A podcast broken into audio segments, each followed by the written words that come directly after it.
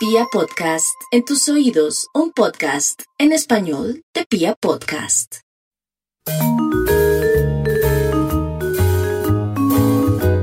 Bienvenidos este es Rescate Financiero, el podcast. Yo soy Catalina Gudelo, abogada especialista en reorganización económica y solución de problemas de endeudamiento.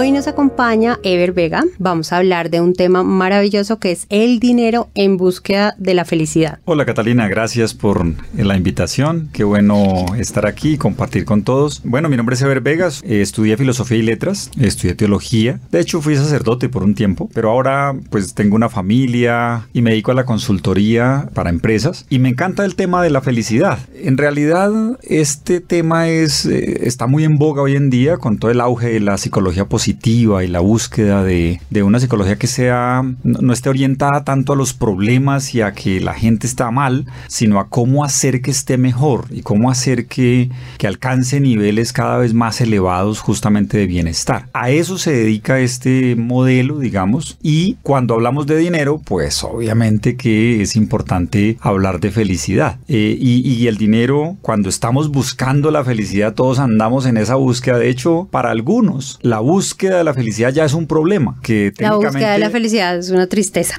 Sí, de hecho no, no deberíamos estar buscando la felicidad, sino que ese debería ser nuestro ADN, nuestra forma de ser. De hecho, un, un niño, uno ve a un bebé y está disfrutando, está disfrutando, eh, está en, casi cualquier cosa que haga, porque tienen mucha menos, permítanme la expresión, basura mental que haga que, que uno esté buscando y esté siempre corriendo detrás de algo. Sí, no, a, mí me parece que es una farsa, o sea, pues de antemano, me parece que es una farsa. Para mí, en este momento, no estamos buscando absolutamente nada, estamos satisfaciendo y llenándonos de cosas que no es que estemos, nos vayan a hacer más felices o menos felices. La felicidad como tal es un concepto inventado, ¿no? Inclusive uno de los principales precursores de ese concepto es Coca-Cola. Coca-Cola fue la que se inventó el concepto de felicidad, comercialmente hablando. Distinto es la alegría o el gozo espiritual que se habla en otro tipo de cosas. Eso es mucho más profundo. Y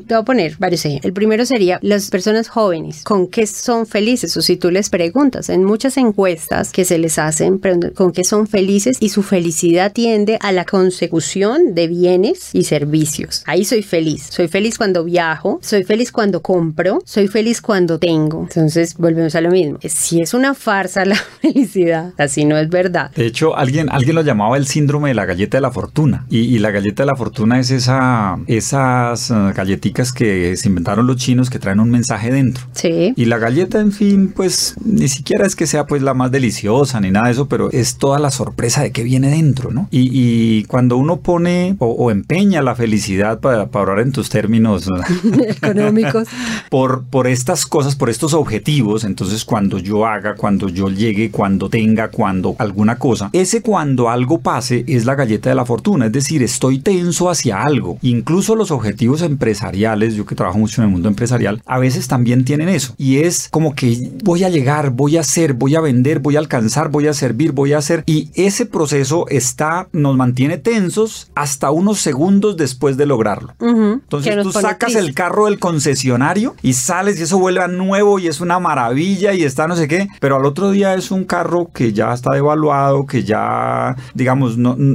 puede que te siga dando alegrías, pero, pero ya se vuelve paisaje rápido.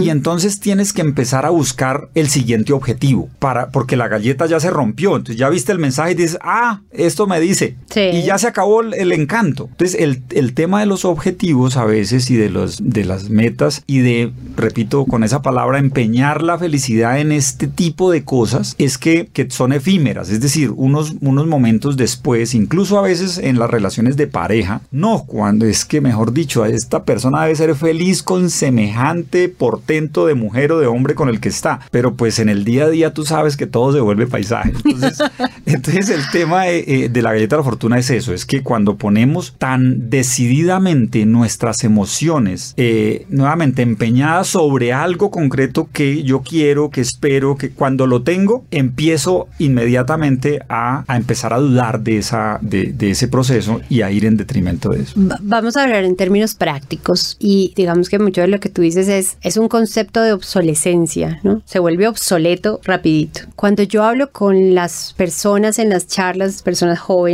muchachos, niños, hay un ejemplo que utilizo y es el tema de el celular. Resulta que los celulares vienen versionados, ¿no? Y eso hace parte de todo el, el, esquema de la obsolescencia y el esquema del software y, y ese tipo de cosas. Yo compro el celular 12, pero yo ya cuando lo compré en mi mente, sé que va a salir el 13 o sé que en Japón ya salió el 13. Por lo tanto, yo ya sé que estoy comprando algo obsoleto. Toda la alegría que me pueda proporcionar o todo el gozo que me pueda proporcionar ese bien debe estar basado en la realidad de que yo compré algo obsoleto, algo que ya no va a ser lo último. Entonces, la razón para la compra de los bienes y servicios de eso debería ser utilitaria, más no, más no pegarle absolutamente nada más. ¿Hasta cuándo es bueno mi celular? Ah, pues hasta que me sirva, ¿sí? No le puedo pegar más cosas porque es que es una cosa que se va a volver obsoleta, pero la verdad cuando nosotros hacemos análisis presupuestales de a dónde se le va el flujo de caja a cierto rango de edad de personas, en ese tipo de bienes y servicios se les va un montonón de plata. El iPhone último cuesta 4 millones de pesos. Sin embargo, esos 4 millones de pesos de dónde salieron? De una tarjeta de crédito y de cuando salieron de una tarjeta de crédito, yo estoy pagando 400 mil mensuales por el iPhone.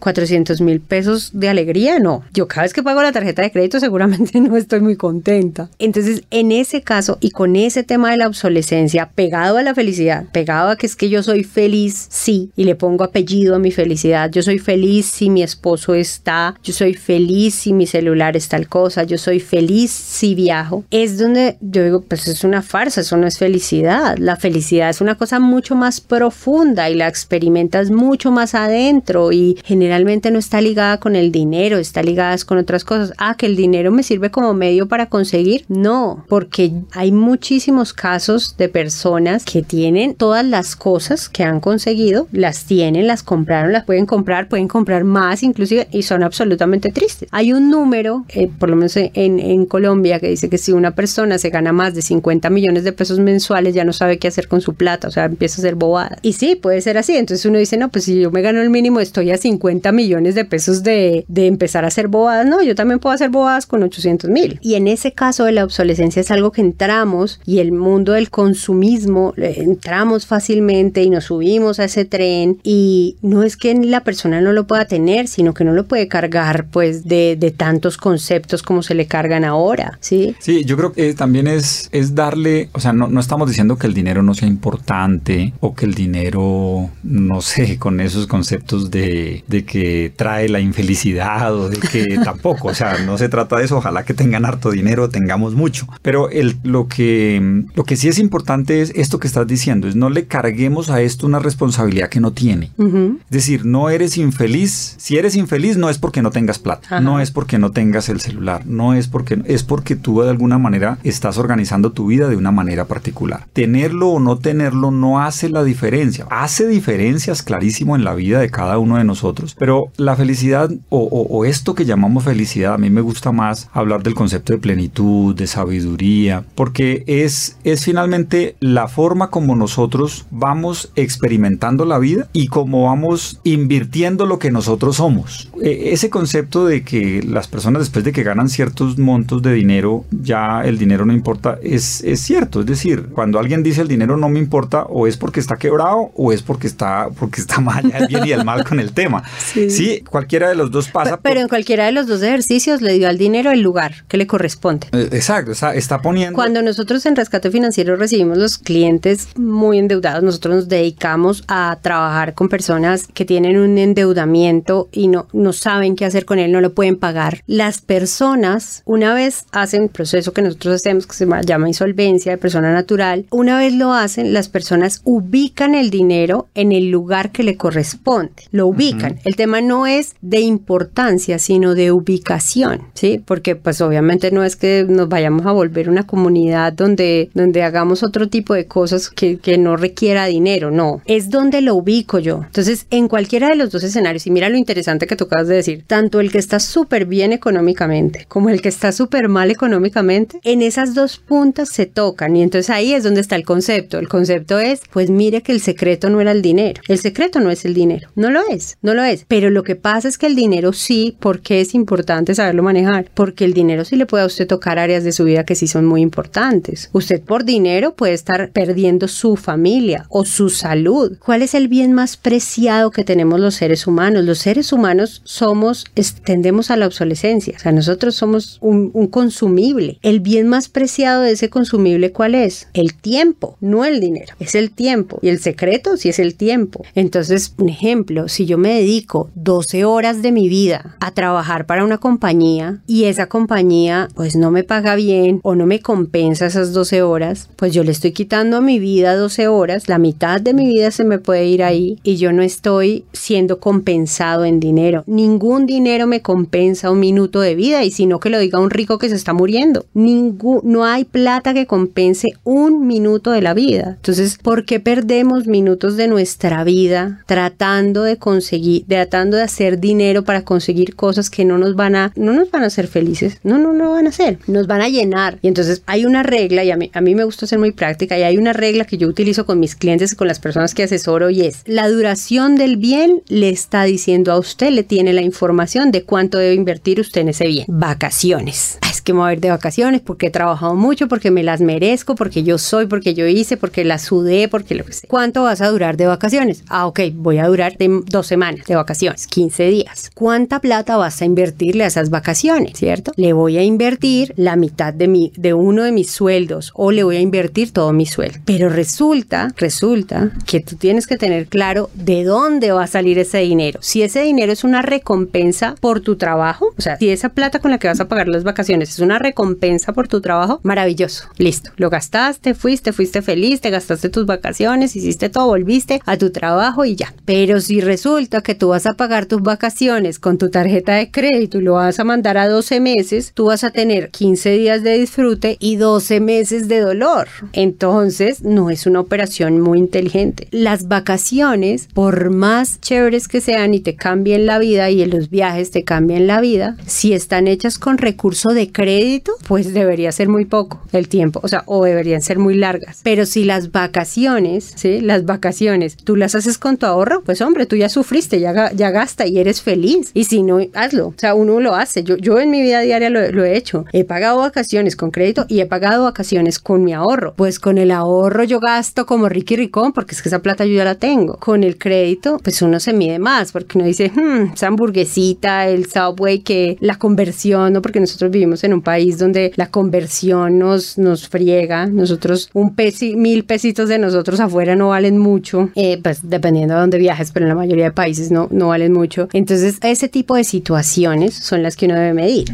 Yo creía que, que escuchándote el mensaje es, o sea, era como inferir un poco el mensaje y es, y la trampa está en que el problema no es el bien que compras, el problema no es el dinero que tienes, el problema no, el problema es querer cubrir con deuda aquello que te estás dando esperando que eso te dé alegría. Porque la alegría te la da, pero es tan efímera que tú eh, los 15 días de vacaciones, que pueden ser hasta muy felices, pero se te convierten en el infierno de los 12 meses para pagarlos. Exactamente. Entonces allí es donde es importante, digamos, ser inteligente frente al proceso. Y, nuevamente, nuevamente, a mí, a mí siempre me gusta cuando hablamos de dinero como ser muy enfático en eso. El tema no, el, el problema no está en el dinero. El dinero es una energía, es como una lupa que agranda cosas, ¿sí? Si, si, si tienes un pensamiento equilibrado, equilibrado, bien, eso te equilibra bien. Si eres una persona buena y tienes dinero, puedes hacer mucho bien. Pero si es lo contrario también, una persona, digamos, que, que está tendiente a, a, no ser feliz, que está dañando cosas hacia afuera, el dinero no le va a dañar, no le va a arreglar eso. O sea, porque esa es una responsabilidad que no tiene el dinero. El dinero sirve para que tú, digamos, hagas este, este proceso. Entonces, cuando tú o cuando nosotros convertimos eso en deuda, eh, la deuda es, a, menos que tengas pues un plan y todo lo que, lo que ya se sabe de la deuda, que también puede ser una buena estrategia, pero esta deuda impagable, esta deuda difícil, esta, este, este deudor con el que tú tienes contacto constantemente, lo que tiene que saber es que en algún momento necesita eh, parar la carrera y empezar a verse, a verse como persona y ver qué es lo que estoy como queriendo cubrir acá, qué es lo que estoy queriendo mostrar que no tengo, que no es, y qué es lo que se me está convirtiendo en deuda. A veces, con frecuencia, en mi profesión como coach encuentro personas que su nivel de gasto obedece más a, su propio nivel, por ejemplo, autoestima, o a, las relaciones de pareja que no están, digamos, equilibradas, sanas. Sí. Eh, o... Además, porque los medios en general nos enseñan a eso, ¿no? Nos enseñan a compensar. Yo, mi novio me dejó, o mi esposo me dejó, o lo que sea me dejó, me siento, veo una película, me como un helado, me tengo que compensar. Y la realidad es que la compensación no es así. La compensación viene de un proceso de reflexión más profundo y es hacer un duelo de forma correcta, seguir unos pasos de forma correcta, es la que me va a llevar a nuevamente equilibrarme, ¿sí? Y entender también, por ejemplo,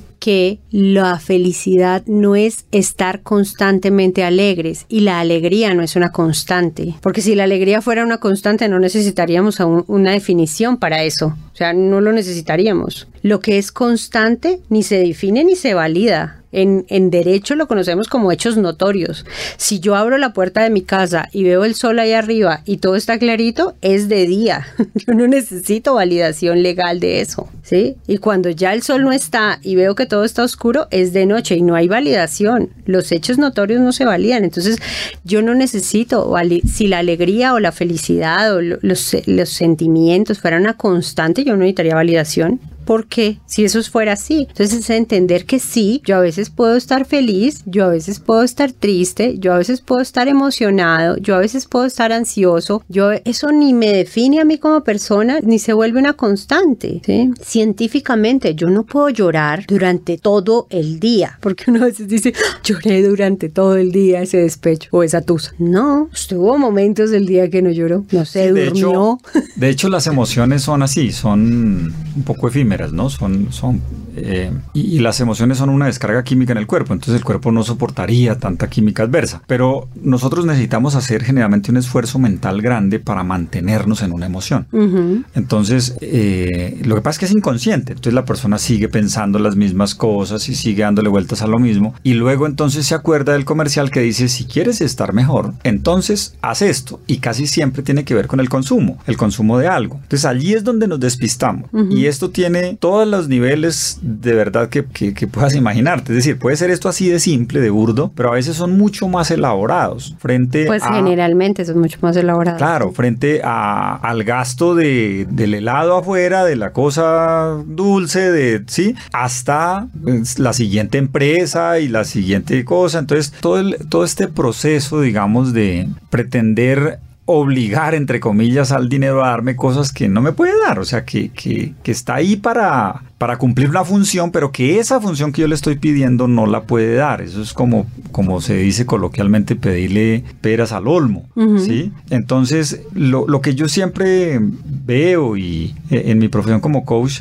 es que, que podemos desviarnos fácilmente y siempre es bueno regresar, regresar un poco. En estos procesos, ahí sí casi que es más yo el que te pregunto y es, las personas que llegan, llegan con una mentalidad muy particular, es decir, con unos, un tipo de pensamientos, un tipo de creencias, unos paradigmas, una forma de, interpretar la realidad. Claro, que, esa, que, que hasta que eso no cambie, digamos que es difícil el proceso de evolución con el dinero. O sea, es como lo que se suele decir, si yo no soy amigo tuyo, pues es raro que estemos juntos. Si yo no soy amigo del dinero, es raro que estemos juntos. Pareciera que la persona está peleada con eso. Ahí hay una, hay como una enemistad casi. Y entonces, claro, porque lo he querido utilizar para algo y ya como que no, no, no me ha dado eso que estoy buscando. Hay una expresión que es común dentro de mis clientes y es la plata me cae mal. La utilizan muy, muy, muy, muy, muy seguido. Y uno dice, obvio que la plata le caiga mal, ¿sí? Porque no es que la plata en sí le caiga mal, sino que está saturado mentalmente de pensar en plata. Cuando yo estoy muy endeudado, por ejemplo, yo estoy súper saturado de pensar en plata. Yo desayuno, almuerzo, ceno, me acuesto, me levanto pensando en plata. Entonces, eso es... Y no de la manera más bonita. No, no, pero es que sí, eh, igual es plata, igual es, es dinero. O sea, igual es lo mismo. Es el mismo dinero, solo que para en este momento tiene eh, categoría negativa y antes tenía categoría positiva, pero es el mismo dinero. Entonces, en ese sentido, ¿qué, es, qué son las cosas más importantes de revisarme o revisarle a los que están al lado mío en temas, en este tema? Y es, si uno ve que la persona constantemente en su conversación está hablando de plata, la persona tiene algún tema que manejar sobre plata. Fulanito de tal tiene mucha plata, fulanito de tal tiene poca plata, eh, es que la plata, este, si la conversación con esa persona gira en torno, o sea, el dinero es una constante, todo el tiempo está hablando, más que de otro tipo de atributos de esa otra persona. Entonces, si por ejemplo la introducen una persona nueva a su círculo social y ella habla de la condición económica de esa persona antes de hablar de cualquier otra cosa, esa persona tiene un tema o yo tengo un tema que manejar con el dinero. Si yo conozco un amigo nuevo y yo le reviso y me doy cuenta si tiene o no tiene plata o si aparentemente tiene y aparentemente no tiene, yo tengo una conversación con el dinero que manejar. Esa es, esa es una de las principales. Esa es una de las más importantes y, y, es muy fácil de hacerlo. O sea, a mí me presentan el compañero nuevo de trabajo y yo le miro y digo, hmm, es, es, pobre, rico. Sí, es, esa conversación es una conversación que voy a manejar yo. Lo siguiente es valorizar mi tiempo. ¿Cuánta plata estoy dispuesta yo a pagar o a recibir por mi tiempo? Entonces yo no miro el trabajo en torno a los títulos, sino a cuánto vale mi tiempo. Los abogados somos expertos en eso por un tema. Cuando un cliente tiene una consulta general, ¿sí? es que tengo que hablarte de un tema, yo te digo, ok, te cobro la consulta que dura tres horas o dos horas y te vale tan. Mi tiempo tiene un valor. ¿Por qué? Porque el valor de mi tiempo es lo que yo podría no estar produciendo, ¿no? Porque eso es una manera por fuera, sino lo que yo podría estar haciendo que aportara más a mi proyecto de vida. La otra conversación que es muy importante tener es conmigo mismo, es por qué necesito las cosas. Nosotros debemos bajarnos de un tren en el que nos subieron hace rato y no nos preguntaron, que se llama consumo. Entonces, ¿por qué? ¿Por qué necesito tal cosa? Por ejemplo, ahorita que se viene Navidad, en este año que ha sido emocionalmente tan complejo para todo el mundo. El año no ha sido, en términos de salud ha sido muy complejo, pero en términos emocionales ha sido igual o más complejo. Tengo que en cada regalo de Navidad preguntarme por qué. ¿Por qué le voy a dar a mi mamá tal cosa? ¿Por qué? ¿Qué pasa? ¿Qué estoy compensando? Ah, no la visito y entonces le voy a dar el mega regalo. O, o la visito mucho y entonces eh, le voy a dar algo porque si no empieza a fregar cada vez que hablemos. ¿Qué le voy? Ese tipo de cosas. Cada compra debe ser y ya cuando esto es como el ejercicio, cada vez que lo voy haciendo, cada vez que lo voy ejercitando, se me va volviendo más costumbre. Y yo me pregunto, yo, yo tengo un dicho que siempre, siempre le digo a mi esposo, le digo, yo no le hago fila a la comida. O sea, si yo voy a un restaurante, yo no hago fila para entrar. No me importa el restaurante que sea. Y literal no me importa. ¿Por qué? Porque es que yo voy a tener una experiencia desagradable de hacer una fila de hora y media para entrar a un restaurante. Por más rica que sea la comida, yo voy a estar cansada al momento de entrar al restaurante. Por más deliciosa que sea la comida, yo no le hago fila a la comida. Entonces cuando yo veo fila en un restaurante, busco otras opciones. Es lo mismo. Póngase ciertas eh, barreras para bajarle al consumo. Ah, no, es que yo no voy a hacer tal, yo no hago, yo no voy a hacer, o yo no digo, o yo no. Este tipo de cosas. ¿Por qué? Porque la tendencia es a gastar. La tendencia no es a ahorrar. La tendencia es a gastar. Entonces, no. Ah, no, yo no cambio de celular hasta que este no se me dañe. O yo le, le dejo descargar todas las actualizaciones al celular. Voy a escoger las actualizaciones que descargo para que el celular no se me ponga lento, ¿sí? Porque es que nos toca empezarnos a bajar, a bajar y a bajar y a bajar. El carro. Entonces, el carro es un bien de consumo. Díganlo como lo digan, el carro es un bien de consumo. Pero es que lo necesito, es que el carro es un bien de consumo. Porque en términos generales, el mismo servicio que me presta un carro de 30 millones, me lo presta uno de 100. El mismo servicio me transporta. Entonces, es darle ese valor a las cosas. ¿Algo más que tú quieras decir? Sí, sí, para ir cerrando me parece interesante esa visión, o sea, lo que estamos diciendo, más uno, el, el decirme con sinceridad para qué hago las cosas o para qué compro, para qué, digamos, invierto en algo. Y dos, que sea eso, que, que no, no está mal si la persona quiere hacerlo y tiene con qué y tiene cómo, está bien, está fantástico, hazlo, ¿sí? Pero que sepa que eso es así, para que no le cargue a una cosa, una responsabilidad que no tiene. Me parece que sería como uno de, de mis mensajes así como de hoy, es cualquier cosa de fuera no puede darte una cosa que tú tienes la responsabilidad de producir adentro. ¿Sí? Como las emociones adecuadas, como la disposición para las relaciones, como la organización que tú quieres tener para ti, para tu trabajo, para tu vida. Eso no, no te la va a dar el programa, no te la va a dar las cosas de fuera. Entonces no hay nada afuera que te pueda compensar lo que realmente tú responsablemente necesitas construir adentro. Y lo otro es que, que cuando uno disfruta hoy, o sea, todo hay que pagarlo. Cuando uno disfruta hoy, mañana pues hay que pagarlo. Y cuando uno pues paga el precio antes, pues después tiene la posibilidad de disfrutar lo que quiere. Y eso, eso es el tema del ahorro, eso es el tema de la inversión, eso es el tema de, de la construcción de una carrera, esa es la construcción de una empresa, es, es cómo estás invirtiendo tu talento, tu genio, lo que eres, lo que tienes, lo que puedes, para construir lo que quieres alcanzar. Pero cuando uno quiere movilizar atajos para llegar a cosas esperando que eso me también me dé el atajo este que estoy diciendo de lo que no de lo que es de, dentro mío esperando que algo de fuera me lo ofrezca pues definitivamente puedo llevarme un puedo llevarme una sorpresa porque cuando sea el momento de pagarlo resulta que es un poco más costoso de lo que yo había previsto Listo. Esto es todo por hoy, amigos. Muchísimas gracias por escucharnos. Recuerden, este Rescate Financiero, el podcast, y yo soy Catalina Gudelo. Nos vemos pronto.